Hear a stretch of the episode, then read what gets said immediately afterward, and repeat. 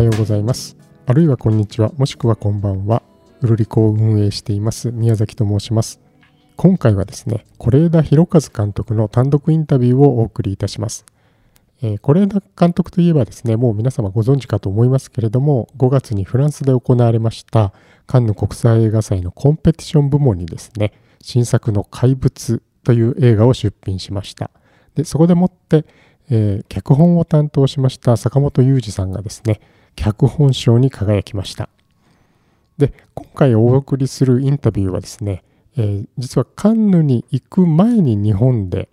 是、えー、枝監督にインタビューしたものですでこれを聞いていただくとですね、まあ、ベーシックな部分がまずはあの理解していただけるかと思います。で、まあ、いろんな演出に関することなどを、えー、記者が聞いておりまして、あの、ネタバレには気をつけて、えー、作ってあります。ただですね、ラストの方で、えインタビュアーを務めている記者がですね、これはネタバレにつながるのでどこにも書けないんですけどという質問をし始めるところがあります。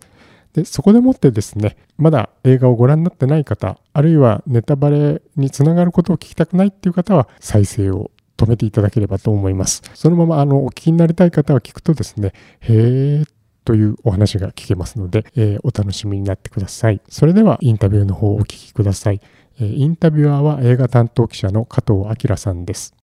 是枝さんが監督をされてで脚本が坂本裕二さん。その他の方が書いた脚本で監督をされるっていうのはあまりされてこなかったと思うんですけれども、はい。はい、えー、あえてそのやってみようと思ったえー、何かきっかけのようなものがあれば。もともとその自分で書かないんだったら坂本雄二さんとやりたいなというのはいろんなインタビューでも名前を出させていただいてたんですよ。で多分78年前が最初だと思うんですけど今までに3回ぐらい対談をさせていただいていてお互いにお互いの作るものにはすごく関心を持っているしそこで共通認識としてあったのはこう時代時代で引っかかる題材はすごく似ているけど違う角度からそれこに光を当てているっていうのはそうだよねって話になったんですよ。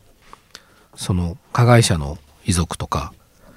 ネグレクトの問題とか最近だとまあ疑似家族の描くということもそうですけどもそんな共通点があってまあなんか機会があればご縁があればっていう話をしていた時にたまたまプロデューサーの河村元気さんから今坂本さんと映画の企画の開発をしてるんだけど監督どうしようかってなった時に坂本さんから僕の名前が出たんだけどプロまだプロットしかないんだけど読んでもらえないかっていう連絡が来たのでやったっていう感じです。それで読ませていただいてこれは面白いなと思って。でそこからそれがまだ2019年だったのでそこからこう本脚本を作るまでずっとこうプロデューサー2人と坂本さんと僕と定期的に集まって意見交換をしてそれを坂本さんが形にして読ませていただいてまた集まってっていうことをずっとやりました。プロセスはそういう感じです。でもまさに渡りに船という感じ。渡りに船 あのえっと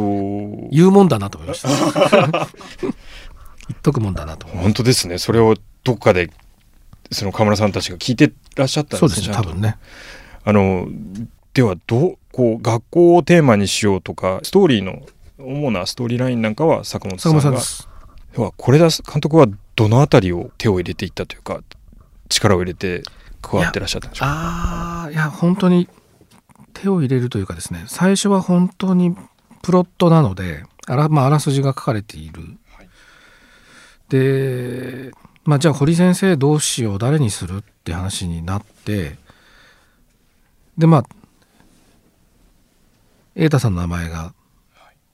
なかなか坂本さん自分で言わないんですよ役者の名前を。あそううん、それで違う時だけ「うんちょっと違うかな」って言うんですけど瑛太さんの名前出した時に、まあ、彼にとっては瑛太さんは特別な役者なのでずっとこう作品を変えながらやっぱり瑛太さんを撮り続けてきたという多分気持ちがあるんだと思うんだよね。だから今回瑛太さんの名前出た時に「あ瑛太だとありがたいです」って佐野さんが言ってじゃあエーダで書いてきますって言って書いてきたものがもう、まあ、今回の完成形に近いんですよ。そうなんですか、うん、だからもうあなるほどこうやって脚本の輪郭をキャストが決まった後で一気にこうフォーカスを当てていくっていうかですね、えー、見事に具体化されてきてその繰り返しなんですよだから校長先生をじゃあ田中由子さんにってなった時に次の項ですごく膨らんであの三章の頭の面会室のシーンとかは田中由子さんでって決まった後に書かれてるんですよ。なのですごくその脚本の作り方を僕は見ながら勉強にもなりましたし大変面白かったです。だそれをまあずっとそばでこう見させていただくという感じでした。もちろん意見交換はしますけども、基本的にはそういう形で。監督としては演出というかそのどういうふうに演技をしていくかというようなあたりを考えていくような。うん。ただまあ本作りの段階で最初の初稿が3時間以上あったのでそれでこれはどこか裏表にして省いていく省略して、えー、まあ2時間今日のものにしなければいけないのでその意見交換を随分やってじゃあここは落として裏にしようみたいなことを、まあ、一緒にやれたのでまあクランクインの段階ではかなり精度の高い本になってましたしそうするとまあ僕は現場の役者の演出に専念できるのでそこは非常にあの集中できたかなというふうには思ってますけど。あの本当にこう出てくる皆さんのこうキャラクターがですねあこのこういう人いるなっていう人ばっかりが出てきてこういう人いるながまた違う面が見えてきて、うん、どんどんどんどんおいおいおいっていうこう引っ張られていくんですけれども、はいはい、仕掛けはどうなっているんだろうというのが思ったんですけど。脚本が良かった。でもあ例えば瑛太さんのやった役とかってさここで飴舐めるかっていう、はい、これどどういうでもまあおっしゃったようにこれやりすぎるとく壊れるから作品全体のトーンが。壊れないギリギリのところでどうするかなって考えてたんだけどその辺は瑛太さんはやっぱりすごく分かってるから坂本さんの本を。これを僕がやる前提で書かれたセリフで、自分が芝居した時に「あの雨」っていう言い方はどのぐらいでやると面白いけどギリギリセーフかっていうのはやっぱりもう彼がちゃんと答えを持っているので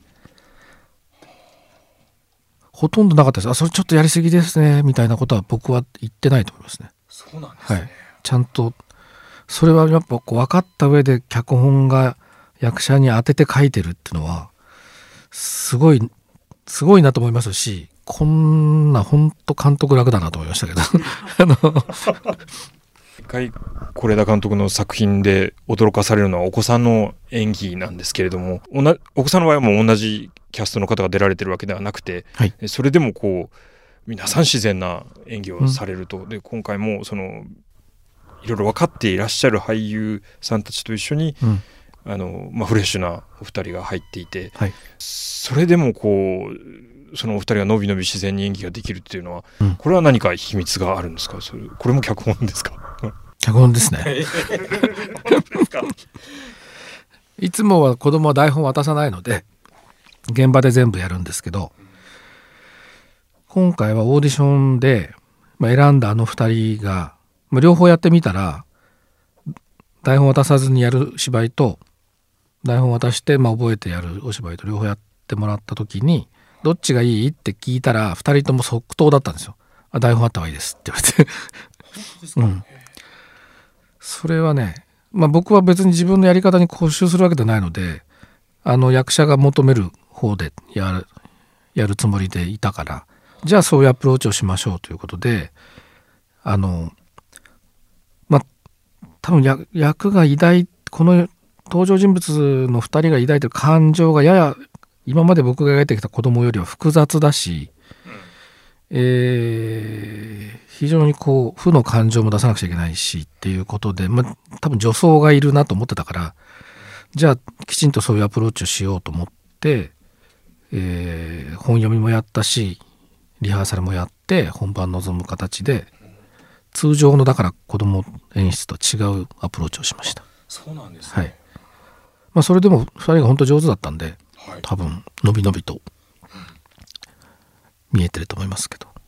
あと驚いたのはその学校のお友達たちっていうんですか？たくさんその他大勢のお友達たちがあもう本当男子あかんなっていう。あのあの辺はもう驚きました。リアル。上手だったでしょ、はい、あれねあそあそこはあれかもしれない僕が頑張ったかもしれない。あのあの周りの男の子たち特にあの3人組の子たちとかはあの時間がないと雑になってくるんですよ。大体ねああいう子たちのえあの、はい、演出が、はい、そこがやっぱ彼らとっても上手だったからでとても面白がってやってくれたのであそうなんですか。はい。非常に勘が良かったあの3人がだから良かったですね。冷たい目で見てる女子の 皆さんとか、はい、あの辺もじゃあじっくり時間をかけて。そうですね、まあ、年齢的にも本当に男子はバカだなと思ってる 年齢だったんで、まあ、そのままの 見ていただいて。やっぱりあの学校のシーンがあったからこそこう物語がどんどんこうリアリティを増してはい、私たちに襲いかかってくる感じになったんだと、はい、よかったです。そう言っていただけるとたくさん参加していただいたんで地元の人たちに。そうなんですね、はい、お子さんたちは、えーと、役者さんたち。3人組は東京から連れてってるんですけども、はい、他地元の子たちも結構たくさんいて、ね、あの廃校になっちゃったんですよ。2年前にあの小学校が。だけどその2年前までこの小学校に通ってたんですって言ってエキストラで募集応募してきてくれた子たちがいてでその子たちが親御さんと一緒に来てくれてでクラスメートとして出てくれるっていうこうとてもありがたい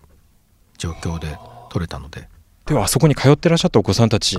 もいらっしゃるんですそうなのそうなの。撮影中はまあコロナ禍ではあったと思うんですけれども、はい、何かその接触が、まあ、いつもよりは難しい状況というのは作品に何か影響を与えるところはあったでしょううん。なかったといえば嘘になるんだけど要するに撮影終わった後に役者さんたちとご飯食べに行けないからそういうこう映ってない時の時間の過ごし方がどうしても密度が薄くなるからさ。それをまあまあ現場でなるべくコミュニケーションを取るようにしましたしまあ皆さん本当にそういう意味で言うとコミュニケーション取りやすい役者さんたちだったんで大丈夫だったです。まあ、あの